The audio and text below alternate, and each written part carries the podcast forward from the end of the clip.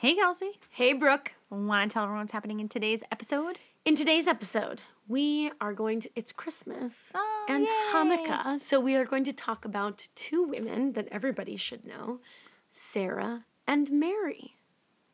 Um, I want to say I know them, but I do not. Okay, there'll be a quiz later. Great. Let's get into this. Hello, and welcome to Remedial Herstory, The Other 50%, the podcast that explores what happened to the women in history class. Now, here's your host, Kelsey Brooke Eckert, and her partner in crime, Brooke Neva Sullivan. Episode 22 Sarah, Mary, and Virginity. Oh, Jesus. There'll be a quiz, like uh. I said. All right. I'm, I'm all ears. Who are these bitches? I don't know if you should use that word to describe the Virgin Oh. Mary. oh, all right. I'm with you. So Hanukkah ended on Friday. Yes, shalom. Shalom. Um, and I thought that it might be a nice idea to sip some cocoa and to talk about these two matriarchs of two of the world's religions, Judaism and Christianity. And um, because I think that, well, first of all, around this time of year, people are talking about religion more, Right, faith more. Um, and then in particular with Christianity, they're literally like acting out the birth of Christ. So, like, we might as well, you know, talk about Who's acting out the birth of Christ? pageants. What do you Oh. think Christmas pageants are? Sorry, I haven't been to church in a long time. we Forgot. can tell. Forgot that was a Should I talk to your grandmother later or You could try. She's, she's pretty dead. she's pretty dead. oh, that's sad. Nah, sh- uh, but I don't know that she'd be all that depressed about not going to a Christmas service. Oh, okay. She always hated the Christmas Easter because she thought the fake people showed up. Bunch of liars. bunch of liars. Okay, so let's start with Sarah. Do you are you do you know who Sarah is? I imagine that I don't know her, so I'm imagining that she's Jewish. She's Jewish, yes, but but a uh, any so so let's start let's start simply. The Torah, Jewish book, the Torah, Yep. is also the first portion of the Old Testament in Christian in the Bible. Okay.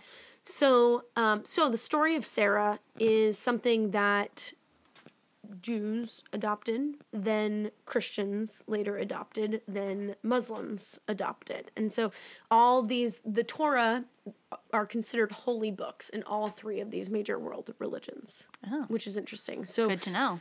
I think that Sarah and Mary's story are really important in talking about re- well, religion is central to culture and most social studies teachers around the country teach culture classes. Yeah. And I think that the women in those religious stories often get overlooked. And I think that they are, I think I will prove really quickly that they are central and the same themes that are evident in the male stories are also evident in the female stories and need to be taught in conjunction because they also outline women's roles in Okay. these cultures.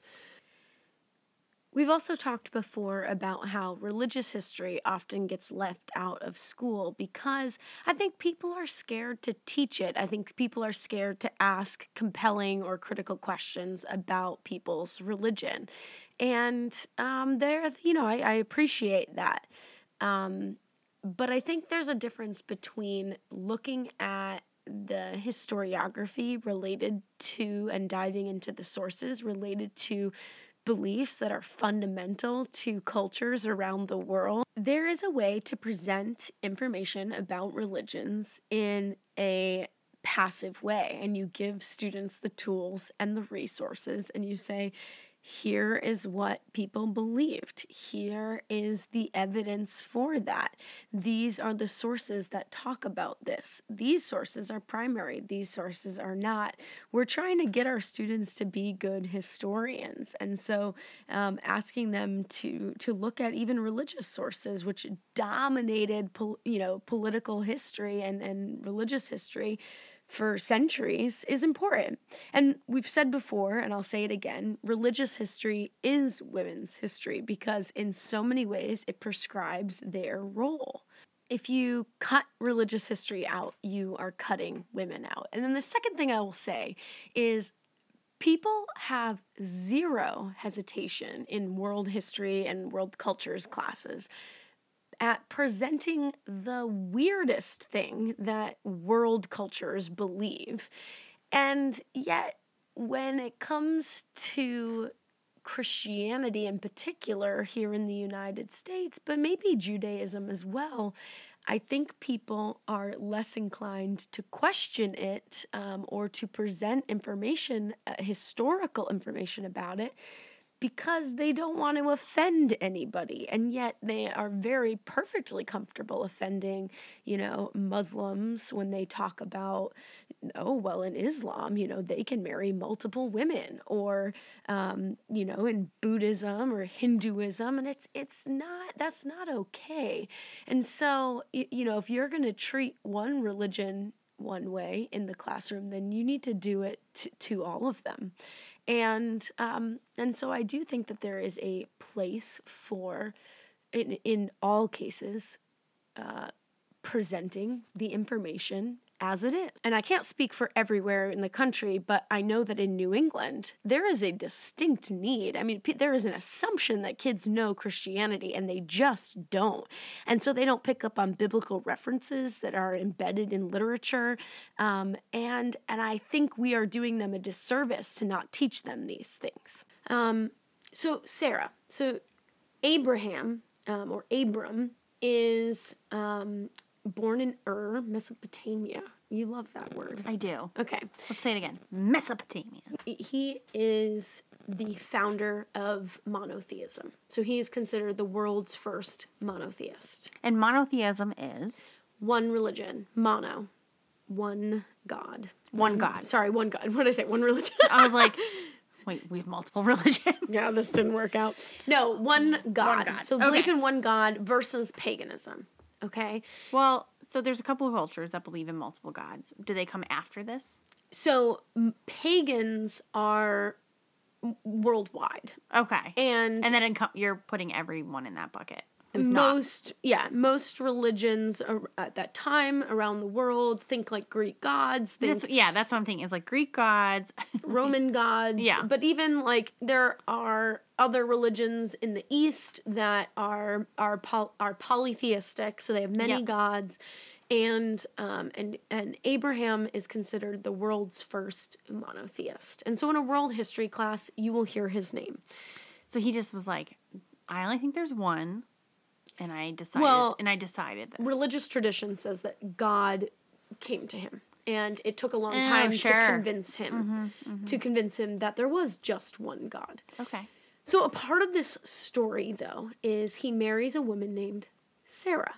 And um, keep in mind that there's sort of this theme that God is trying to get him to accept one that there is one God. That I'm it. I'm it, and that's it. And you will worship me and me alone. Ages in the Bible are really interesting, and in the Torah are interesting because Abraham and Sarah lived to be very, very old, like too old. Like, what are we talking about? Like 150? So in the story, Sarah is barren, and she does not. So she doesn't have any children. Which, from what I've learned from you, means they live a little longer. Th- that, that is accurate. that is accurate that they tend to live longer.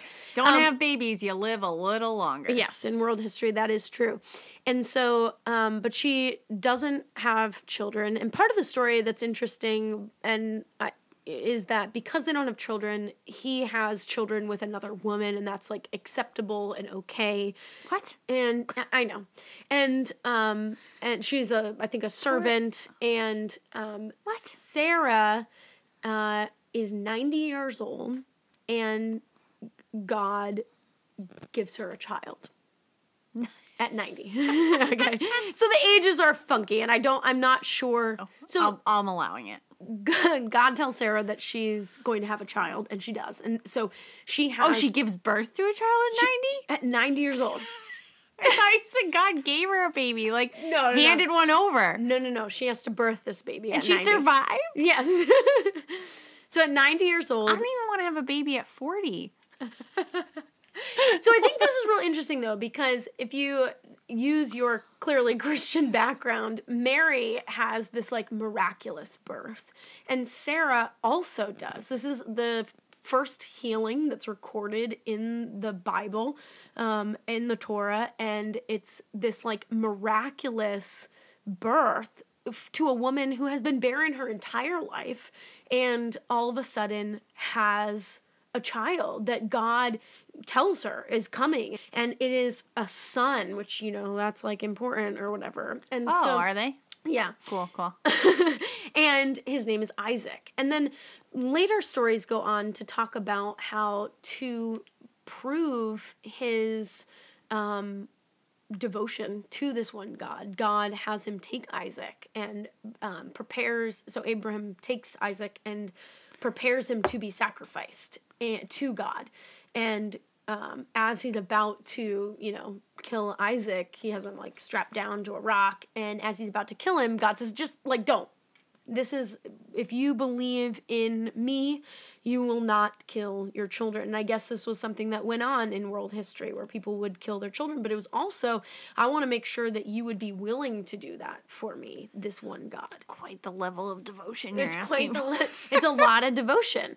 Um, and And um keep in mind this woman has been barren her entire life has wanted children and you're about to sacrifice her only child while you're also 100. yeah What is he like caning up to the podium? Like, I'm gonna kill you, Sonny. Yeah. It's like this poor infant. but it's interesting because like that's old testament you are going to have a child when god wills you to have a child you're not going to have a child before that new testament not much changes there except that she's young mary's a young woman Yeah. and she is married to Joseph and the angel comes to her and tells her that she's going to have a child and she's like what like you know Yeah. this is a very different like it's a completely different scenario but before we get into mary um i want to back up a little bit because sarah's story is is really central to understanding abraham because Okay. she is along this journey with him she is the f- the second monotheist if he's the first Yep. and um, it is their like they create the lineage that is the Jewish people, and so in in the in the Torah, you know, it it tells you like you know Isaac begot so and so who begot so and so who begot so and so, and it t- begot meaning like gave birth to and Okay, had, okay. had these children. That's the word they use in at least the King James version, and um and so you know it tells you the story of the Jewish people, and the Old Testament or the Torah is really just this narrative. It's this historical narrative of people people and and their their journey through the mid east through and being persecuted and um and coming back and and and uh, to you know eventually trying to come back to to israel to the promised land Yeah. and um and i think that context whether and even in a current events class when you're talking about um when you're talking about Israel, right, and trying to understand modern day Israel, explaining that this is land that was promised to Abraham and his descendants, and that includes Sarah, that includes their child, the begots. the begots, all the begots, right? um, I think that's really important context. And Sarah's Sarah's story, the first miracle recorded in the Old Testament in the Torah, is really interesting. And you don't have Yeah. to buy into the miracle portion of it, but that Yeah, I'm not there yet, but um But it's a good place to start. It is, but it um, helps you understand the belief system that like yeah. there is if you witness God. a miracle, I can imagine you jump two feet in. You're Yeah. like, I can't. There's no other way to ex- just explain what just happened. yeah. So if it's not God, I don't know how to explain it. But I think even bigger, like, or even in, in a more like practical historical sense, if you believe that there is this is what belief in one god Yeah. means and that is what abraham transforms in the world at that time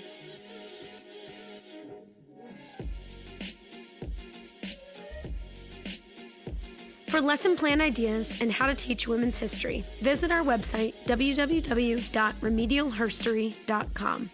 Follow us on Instagram and Facebook at Remedial Herstory. If you think what we're doing is needed, please consider joining our Patreon community. Patreon allows you to sponsor a podcast with a small donation.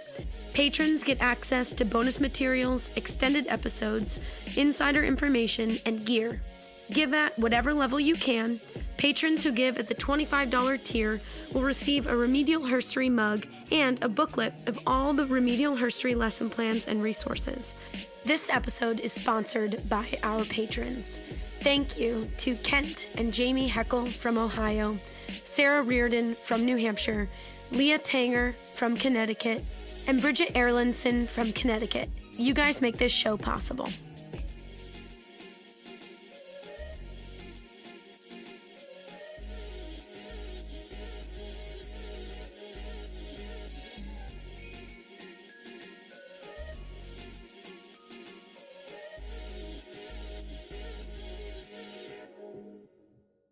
Well, hello there. Do you wish your high school history course had more drinking, more swearing, and more ladies?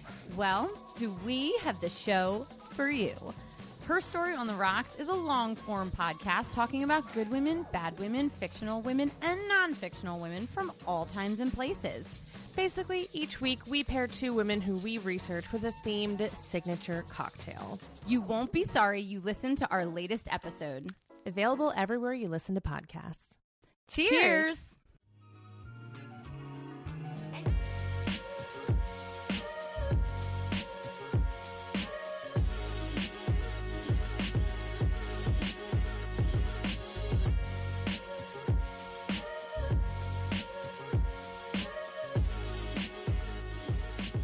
let's back up and talk first of all about this idea of virgin births because that in and of itself is fascinating. Um, AKA ludicrous. Well, so so virgin births throughout the Greco-Roman world are actually super common and that's very lost on religious people because they're look you know this is supposed to be the miracle of Jesus's birth and the reality is is that this is not the first person to I'm sorry, be what? yeah Did so someone let- just like slip and fall on sperm? How are they? so Give me. the- Is there a river that someone's sitting in with lots of sperm in it? Like, how are these women who have never had sex having babies? So there's a couple different things here. First is Brooke, get, I'm, your- like, get it together. No, it's not. This cannot be a thing. I don't even know where to start with you now that you're all over the place with your giggles. I'm just thinking of all the ways sperm can land where it needs to to make this happen. and I just. sure. Yeah, Jesus. Okay, so first of all, virginity is a woman's most important asset. Oh, okay? is it? In the time, Brooke, in the time. It was a heartbeat in a brain. My bad. So, most important asset because it is what allows her to find a mate, right? You know, Power. yeah, it gives her that power. Um, Rosalind Miles, who's a women's historian, calls the this a fetish with virginity that that people in the early European world had. Um, this kind of obsession Ew. with it. This is supported in lots of works, not not religious works, Okay. written by Roman people. Um, there are stories of girls who are raped and their dads like kill them to save their honor because they had been defiled in the rape, and so these are sort of like honor killings because their virginity had been taken from them. Okay. So virginity is it's essential. You need to protect it for these girls. And um and so but it, but it, but that show, shows you that virgins are sort of being put on a pedestal in this Roman world. Okay. I'm with you, I guess. It is if you want to create a woman who is holy Yeah. and pure, she has to be a virgin. The idea that the mother of Christ could have had sex kind of is like defiling the perfection of Christ. Uh, all right. I know. But let me back up because it is known that almost all the major players of the Roman, the Greco Roman world insisted that they were p- part of or come from a virgin birth. so, Roman historians, the poet Virgil, say that Augustus's birth was not only prophesied, there was a guiding star uh, involved in Augustus's Oh birth story. God, Bunch of storks. And they trace Augustus's um, lineage all the way back to the two founders of Rome, Romulus and Remus. And Romulus and Remus were born from a virgin priestess in the Roman mythology. Okay. Your eyes are glazing. I mean, what? Okay. So then, um, further back, Alexander the Great, who had conquered, had the largest empire in, in world Yeah. history uh, before Rome, um, his parents were uh, given notice from the gods. They believed in pagan gods, so they were um, he was no they were notified that they were going to conceive a child. They were given messages from these divine beings in dreams, and um, the his father saw uh, in a dream saw his mother lying there with a with a serpent on her, and it was a sign to the father that he needed to stay away for some divine being was going to impregnate her. Then you also have to go back and remember that like in the Greco-Roman um, pagan traditions, it is very normal for a god like Zeus to come down and impregnate a mortal woman. Right? Yep. That happens over and over in the mythology stories. Yeah. And so this is the world that Jesus is being born into, where it is very, this is a normal way that you can establish your prestige by saying that your mom was pure and a virgin. So bizarre. And it's very interesting that all of these people have very similar stories where gods come to their parents and gods or God come to their parents and say, you're about to give birth to this, you know, superhuman person. Be warned. There's a star. There's a virgin. You know. You're in for it, this kid's gonna be hell. yeah. It's kind well, maybe not literally. It's Christ. So it's you know Maybe heaven. maybe heaven. You know. Come on, Brooke, get your act together. Jesus is my son. You also have to remember that, and I think it's interesting. We're cel- we celebrate the holiday Christmas, which is supposed to be Jesus's birth. Is it? Um, and it's there's I don't think that people know the date of Jesus's birth. Um, but what's interesting is that December 25th is the winter solstice. Right. And this is tr- a traditional pagan holiday. And in the early church in Rome, they're trying to convert pagans. And um and and it's interesting because They're this like, what if we put a holiday right on their big holiday? Yeah. And we'll get them What to if- come like, over because is- we'll have a better party. yeah, this is And Jesus' good food. birthday. And Yeah, and it's interesting because this pagan holiday, these are some of the things that they celebrated in Rome. They had gift giving. Oh, There was candle lighting. They would sing. They decorated their houses, and they had Christmas trees. Well, they didn't call them Christmas trees, but they put trees in their houses. So Christmas. So Christmas, yeah, AKA Christmas. right. So it's What do they call interesting. it? Pigmas? I don't think that's what they called it. um, but it's interesting that they we have so in this world that Jesus is about to be born into, God's impregnating mortal Yep, yep, women yep. normal. It's a normal thing. Uh, Everyone gets pregnant Those from a god. women being virgins, Normal. totally acceptable. Bunch of virgins. reality. Um, also, like all the major men of this Never have sex with women. No, they do have sex with. They have lots of sex with women, but um, but their mothers don't, and so and and so they are descendant from these pure, perfect women, right? Sure, sure. Remember the virginity fetish. Yeah. So, um, so you've got Alexander the Great, you've got Caesar Augustus, and Caesar Augustus is the Caesar is emperor of Rome when Jesus is born. Okay. So that's interesting and that's important. That like that's the context in which he Yeah, so now there's someone born of the same stature. Well, no, current- he is a poor. Like they are. Poor, his mother is a poor Jewish woman, um, who is um, who is trying to find a place to A manger? a manger to to birth her child that she has been told by God men?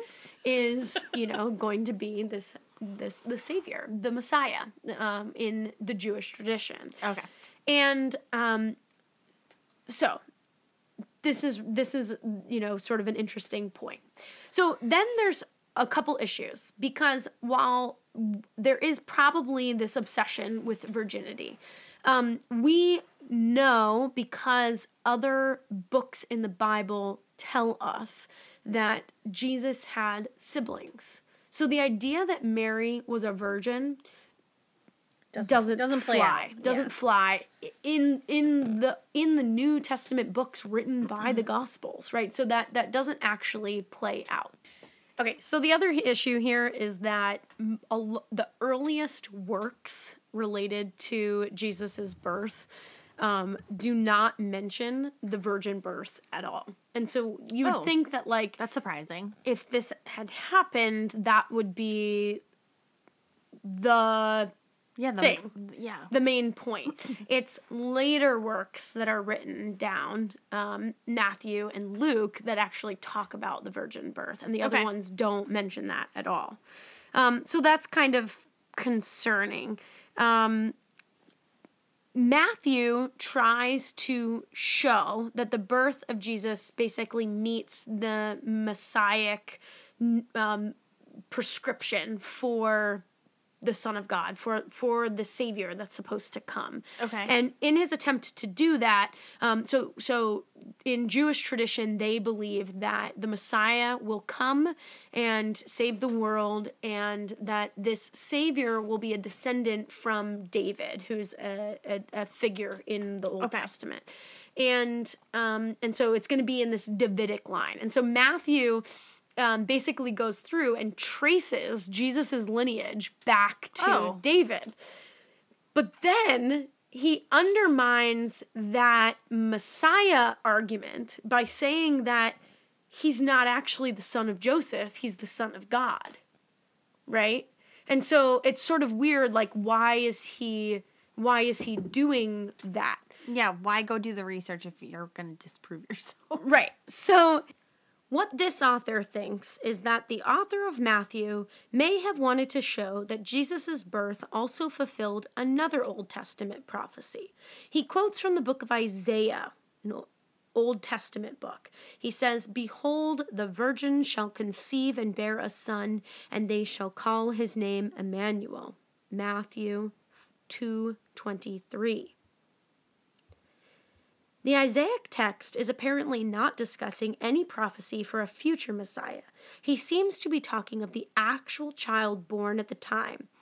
But that is beside the point. More important is the fact that the original Hebrew text does not actually say virgin, so Matthew inserts that. This author explains the word in Isaiah 7:14 translated as virgin is alma, which means young woman, irrespective of her sexual history. The Hebrew word for virgin is betula. Um, and and so he, so young woman does not necessarily mean, Mean virgin. virgin. right? And so that's interesting. Like it, it this really could just be like Jesus will be born to a young woman around this Yeah. this time. Um, But uh, we'll have some historical. Uh, implications. yeah, I feel like that would come back to bite you. yep. Yep. Turns out it was wrong, guys. Rewrite them all. So it's John and Mark, the Gospels of John and Mark, that don't even mention the virgin birth at all. And um, this is, I think, problematic because they are some of the earliest Christians. And it's unlikely that Christians would have thought that Jesus' family was unique in any way because he, he they talk in both of those about his brother James the just and so these people know that he has siblings and this the fact that he has siblings sort of undermines this idea Yeah. that that Mary is perpetually a virgin right um and and That would be really surprising. Right.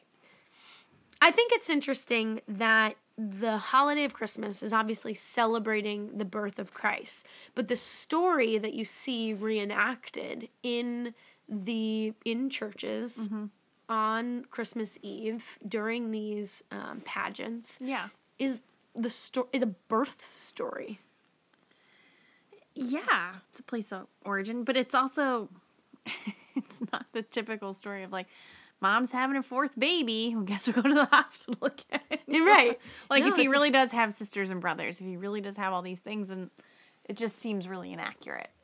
Yeah. Yeah. And maybe the three wise men were his half brothers. Okay, now you're just adding things.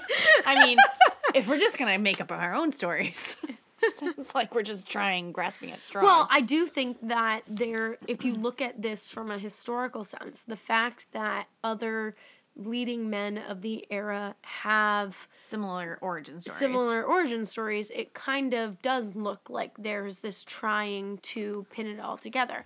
Oh, and I didn't even mention that, you know, as they're trying to trace his lineage um, back to David, um, Matthew is trying to trace his lineage, and then Luke tries to trace the lineage as well, but he traces it in a different way. They have they they give different names for Jesus's supposed grandfather, and the differences go all the way back to David. And so you've got two gospels trying to trace Jesus's lineage to David, and they're doing it in completely different ways, which kind of makes you question whether or not that lineage is historically accurate. accurate. right. Yeah. So I think that I imagine that there's a lot of historians that have studied the Bible for accuracy. Yeah. Is that a thing?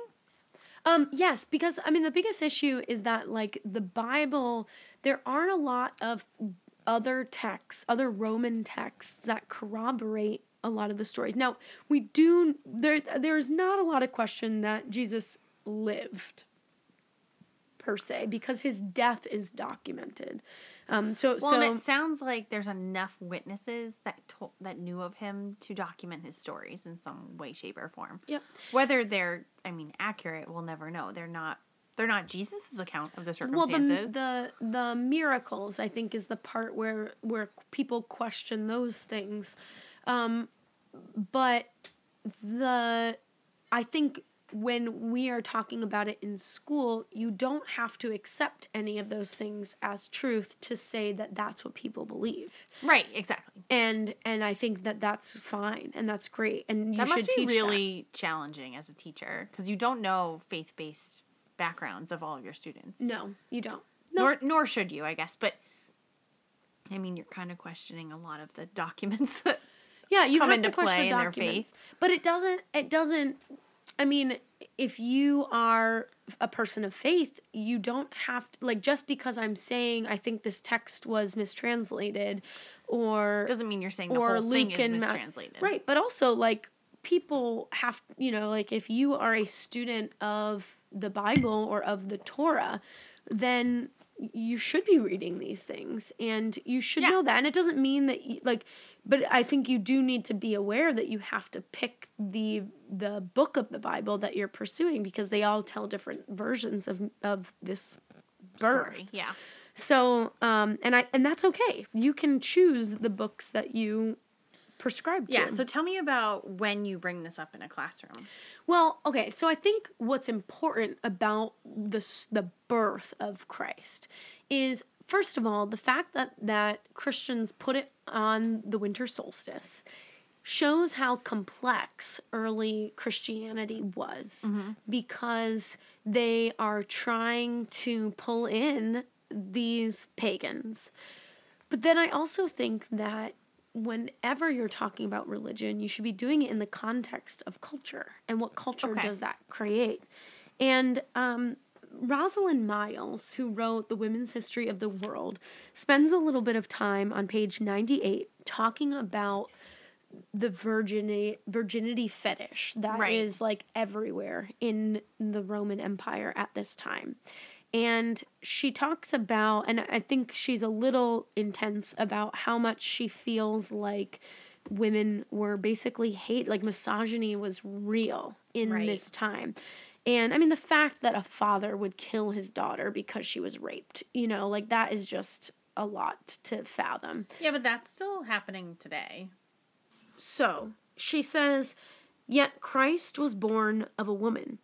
The solution to this embarrassment was found only after a protracted doctrinal councils, when the gruesome hilarity of debating how the divine seed could penetrate the virgin's hymen, or how Christ could have emerged from her uterus without rupturing the said hymen, which was the definition of virginity, right? Not having this thing punctured um, with this sacred infant feet appears to have gone unnoticed.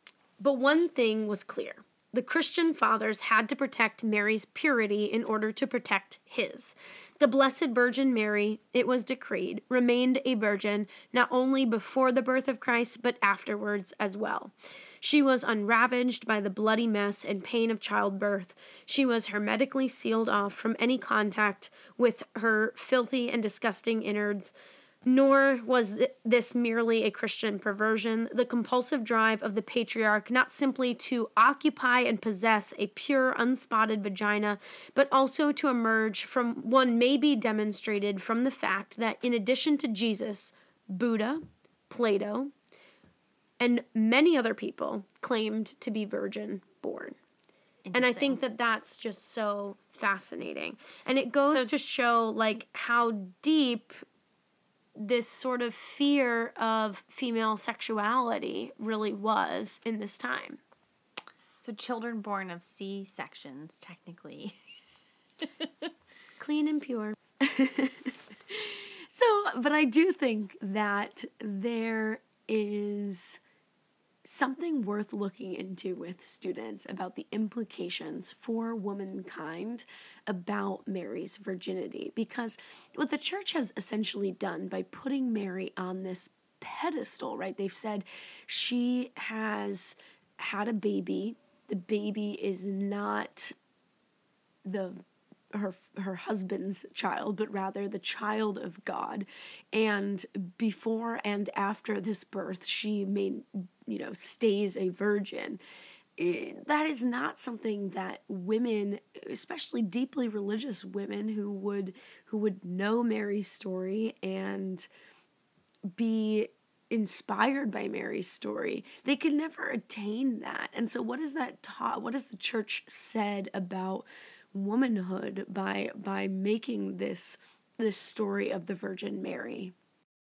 As always, I would flip it back to your students. I would ask them to investigate the sources. Look at Matthew, Mark, Luke, and John.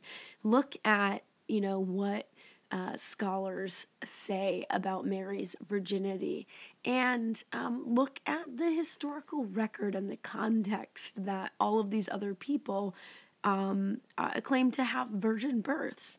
And if those, let the students decide what is persuasive there. And then and then ask the more important question because you know you can believe something because this is a miracle you know no, you know in a in a biblical sense this is a miracle. So fine believe that there is a miracle here that she has performed you know that God has enabled her to perform this this task that he has set in front of her and then ask yourself, why is that important? Well, it's important for a number of reasons because all of those things that they have connected Jesus to the star, the virginity all of that is helping to establish the legitimacy of Jesus as king, right? Um, as the son of David.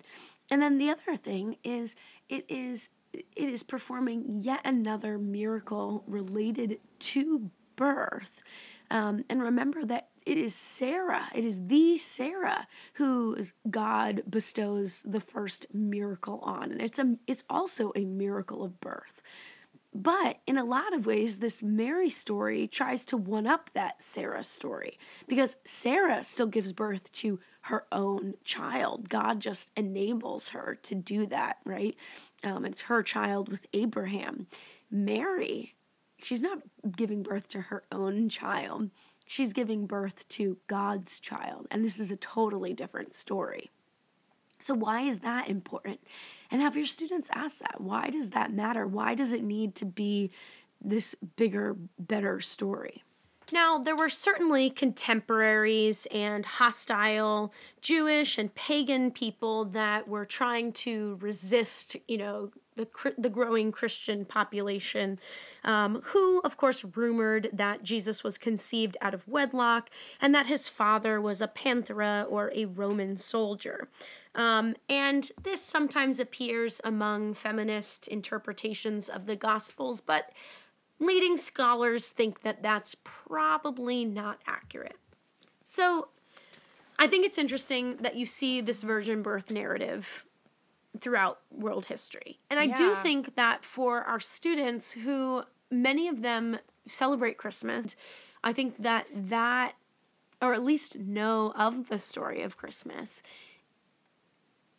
to hear that miracle being repeated throughout world history yeah is just i think an interesting and important thing for our kids yeah, to it's understand. the first time i'm hearing of it and it's just interesting how you know that now but also the lens in which you view documents that you've known your entire life yeah i'm brooke sullivan i'm kelsey eckert thanks kelsey Thanks so much for listening to Remedial Herstory, the other 50%. Please subscribe, rate, and review wherever you listen to your podcasts to bring more voices to the conversation. We really appreciate that effort. Until next time.